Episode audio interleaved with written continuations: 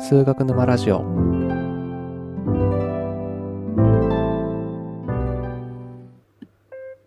このポッドキャストでは数学の基礎から応用まで様々なテーマを取り扱い数学の魅力をお伝えしますはいじゃあそしたら始めていきますはいよろしくお願いしますはいで前回が、えー三平方の定理の第1回目でしたねそうですねうんいやーどうどうでしょうねまあ先週はあのうんプリンプトン322の話とかしたと思うんですけど、はいはいはいあのーなんですけど三つ組か三あピタゴラスの三つ組とかが書かれてたっていう年度版ですかねあれはそうですね年度版です、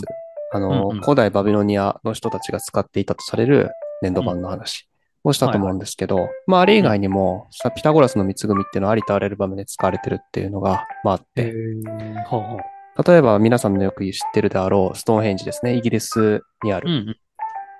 あれのせ建築とかにも三平方の定理を使っていたんじゃないかというか、まあ正直使わないと説明がつかないような石の配置がされてたりするんですよ。えーその当時ってことよねはい。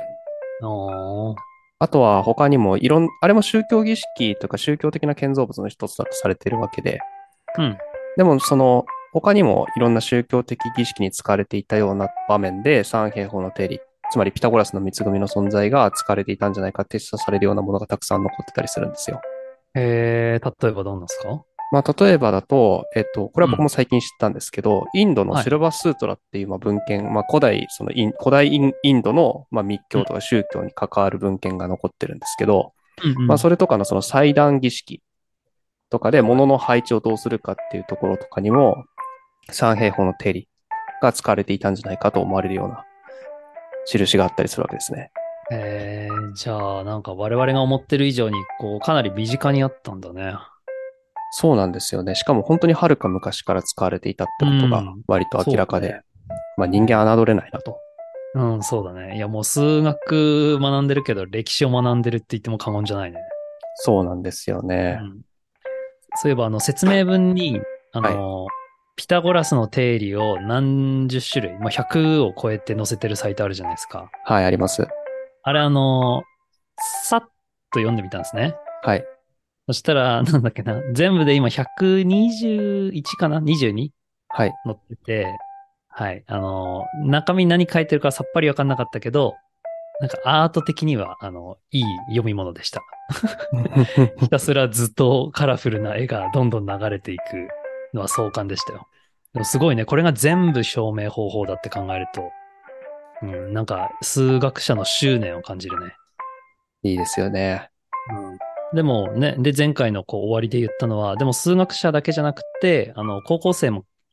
ね、証明できたよっていうお話で終わりましたね、前回。はい、前回は高最近高校生が証明した。しかも、うんあの三角比をうまく使って証明した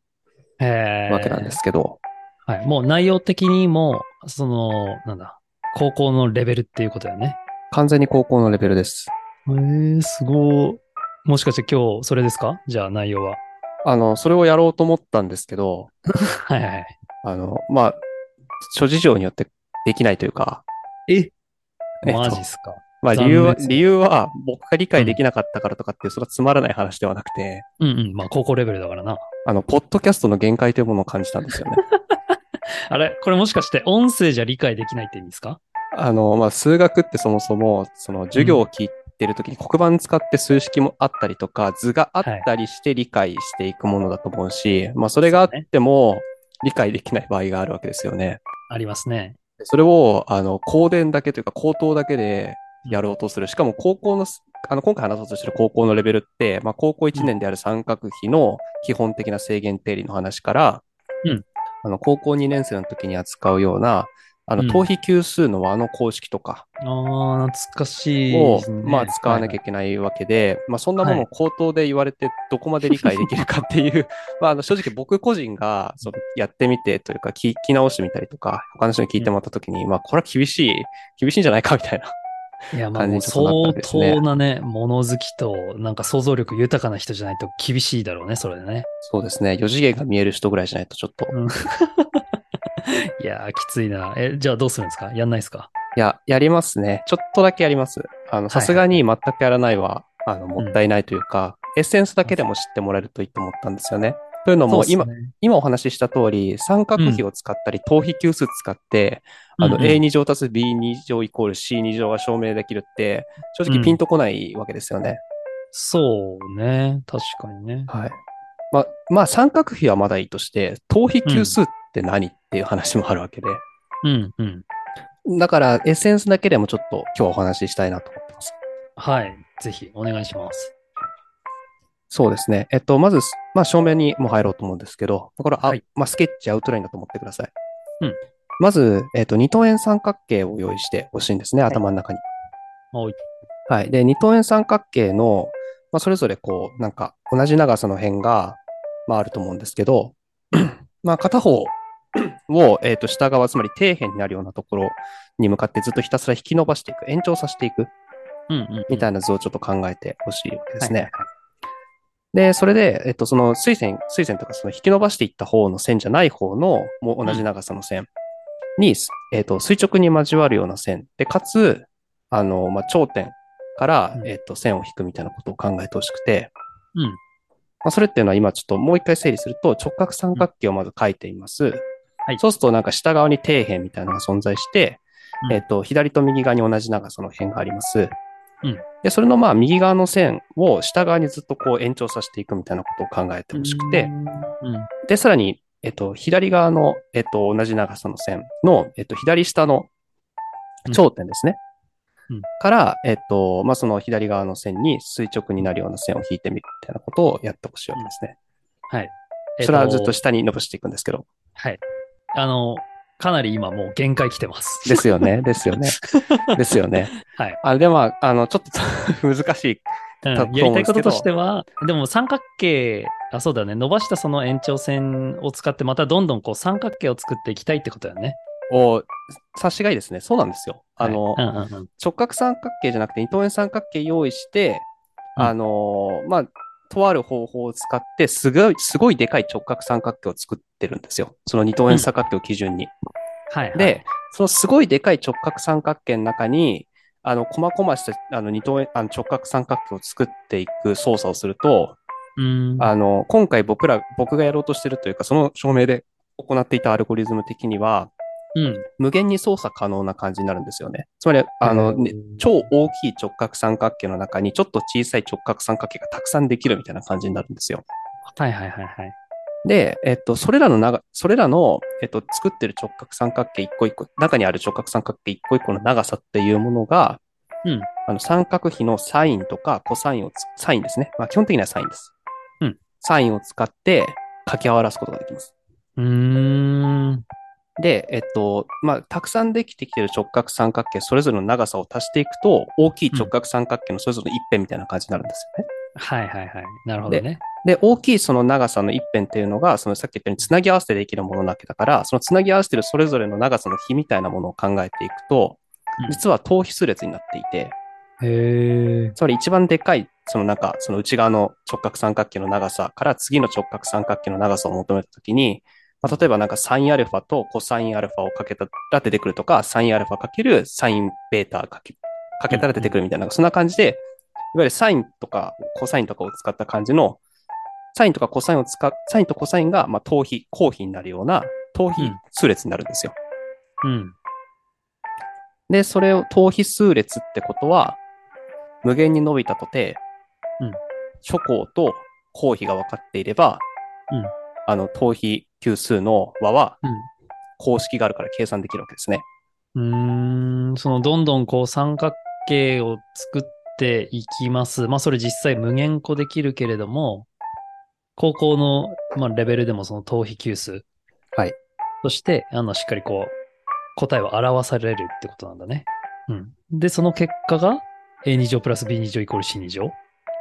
を作れるんですよ。へえ。確かに今出てきたワーディング自体は全然高校の範囲内だね。俺もギリギリわかるもん。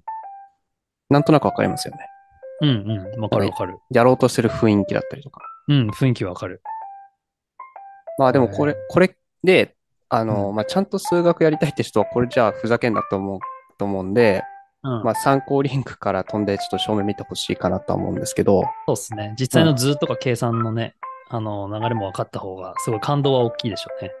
そうですね。うん。さい最初見たとき僕も、おお、なるほど、と思いましうた、んうんこれは。うん。なんかこの間、その循環論法になってできないんだよね、みたいな話してたと思うんだけど、はい。今回はそれをこうクリアしてるっていうことなのかな。クリアしてます。あー、そうなんだ。まずこれ使ってるのが三角比っていう、まあ、うんいわゆる直角三角形一辺一辺の比比しかまず使ってない。うん、うん。今のところは。うんあと、ここから先に制限定理が出てくるんですけど、はい制限定理は別に、あの、ピタゴラスの定理を使わなくても証明できるので、だかあー、そうなんだ。そこで回避してるんだね、じゃあはい循環を。らその循環をうまく回避してます。うんうんほとんど、ほと、そう、ほとんどの場合、三角比を使って出てくる公式とか、うん定理っていうものは、ピタゴラスの定理の存在を、あの、こう、暗に、こう、りりなんて言えばいいんでしょうね。認めた上で証明する場合が多かったりとか、まあ、使って証明する場合が多いので、うんほとんどの場合は循環論法に陥るへーわけで、だからあまり使う人が多くなるわけですよね。基本的うんうにん使ってしまうとその可能性が高くなるから、まあそんなことはせずに、もう少し、あの、基本的な幾何的な手法で証明しようっていうふうにしてるのが、あの、さっき多分100何個出てきたような中にもほとんどで、なるほどね。はい。サイン。ンとかコサイン使い始めるとちょっと怪しくなってきますけど。なるほど。すごいね。え、ちなみに、こう、まあ今、線、え、照明のアウトラインは分かったんだけれども、今回のこの高校生が行った照明に関しての凄さのこのポイントっていうのは、改めてまとめるとどうなるのそうですね。まあ、凄さいくつかあるとは思うんですけど、うんまず、一つ目、僕がまあ最も思ったのは、その、さっき言ったようなその三角比というものを使いつつも、循環にならないように配慮した証明になっている。まあ、これは一つ非常に素晴らしいことだと思います。うん、素晴らしいね。はい。であともう一つは、三角比は、こあの、日本だと、数1とか数0とかで取り扱う内容で、うん。等比級数についても、まあ、数 2B ぐらいで扱う内容で、うんいわゆる高校レベルで理解できる内容で証明が完了しているということ。おーそっか。高校生がやったけども、別にね、大学以上の知識使ってるわけじゃなく、あくまでも高校レベルの範囲内で終わってるんだ。はい。おー確かにすごいね、それね。はい。ピタゴラスの定理を多分、こう、小難しく証明しようとしたらいくらでも方法は確かにあるとは思うんですよね。うんうんうん。ただまあそういうことではなくて、うんきちんとその高校のレベルで証明されている。でも、その証明方法っていうのが、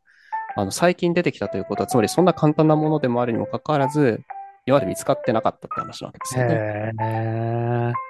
すごいね、その功績というか名の残し方は。うん。うん。僕も残したかったですね、そうやって。 いやね、頑張れば誰かできたかもしれないってことだもんね。あの、それは本当事実で、頑張れば、あの、そういうふうな重箱の隅をつつくようなやり方で、うん、自分の隅なのかわかんないいけど、や、ね。隅ですよ、これは。だって さ、別にその、いや、これ、あの、すごいけど、本当にすごいことだと思うんですけど、ただ、まあ、これが分かったから、うん何かそ の、すごい、すごいことが発展するかというと、まあ、分かんないけど、ほ、ほ、ほぼない、ほぼないでしそょうう。ね。数学界におけるインパクトは別に小さいからね。そう、なんか数学界に激震が走ったみたいにならならないと思うんですよ。はいはい、そうですね。うん、まあそのアメリカの数学の界隈で、あ、すげえ高校生が証明してる、しかもこんなに綺麗にスマートに証明してるっていうので、ちょっと話題に、うん話題性は高いものだと思うんですけど、はい。あの数学の概念を根本から覆すとか、うんすうんうん数学の歴史を100年以上、なんかす先進させたとか、そういう話では多分ないので。ななんでこんなに世の中の人はピタゴラスの定理に執着するんだろうね。でも、あありすぎじゃないやっぱこれだけあるのはピタゴラスの定理ぐらいですか証明の方法が。いや、うん、も、いや、あると思いますよ、他にも。うん。全然、そのピタゴラスの定理以外にも、うみんん。なの心を魅了して、たくさんのでっかいが思いつかれているものってのはあると思います。うん。でもそれは多分特に幾何学に集中してる気はしますね。ああ、そう。あ、の、うん。で、ピタゴラスの定理はその中でもやっぱ有名な部類だし、はいはいはい。多分その、高校の方で数学や、高校で数学やってた人だと、制限定理の証明方法っていくつかパターンがあったと思うんですよ。別解でよへー、まあ3つ4つぐらいおそらく。ほうほう。うん。だからそういう感じで、あの、非常に簡単な幾何学の、うんえっ、と、問題というか、幾何学のし、の、えっ、と、事実の証明方法っていうのはいくつか別解があるっていうのは割と常だったりしますね。うーん、じゃあそんなに珍しいことでもないのか。まあ、わかんないですけどね。100, 100はちょっと僕もわかんないですけ ど、うん。あこの、すごいね。このサイトに載ってるだけで120超えて。ちなみに、ピタゴラスの定理、三平方か。三平方の定理自体は今回がラストですよね。まあ、これ以上広げてもいいんですけど、あの、そうするとちょっ あと、とちもょっと別の世界に誘う必要があるわけですよね。そうだね。ちょっと、あの、音声コンテンツでは今限界がありそうだもんね。残りの100何個を紹介するっていうのは。あ、そうですね。あの、うん普通に多分証明方法をきちんと追っていくとなると、基本的なやつしか多分言えないっていうのがあるので、まあでも幾何学の話って結構面白いので、うん。しかも直感的にあの図を書いてみたりとか自分で、あとそはうだね僕が話してることをちょっと調べながら見てみるといろいろとわかることがあって、僕自身うんも自分の大学の時の専門が幾何学だったんで、あ、そうなんだ。あの、きちんと話したいことはたくさん、たくさんあるんです よ。確かに、でもここから発展ね、まあ、今後またどういう発展させるかとか、どういうトピック取り扱うかもまた、ね、楽しみですけど、あれかな、一旦数学沼ラジオについての話もしてみるのもいいかもしれないですね。ああ、そうですね。うん、あの、ぬ、ぬるっと初回、ぬるっとというかね、あのー最初から最後まで、今までずっとこってり内容をぶっぱでやっているけれども、そもそも数学沼ラジオってっていう話はしてもいいかもしれないですね。ちょっとした紹介かな。はい。ね、おかげさまですごい数学沼ラジオも右肩上がりでずっと来てるので、はい。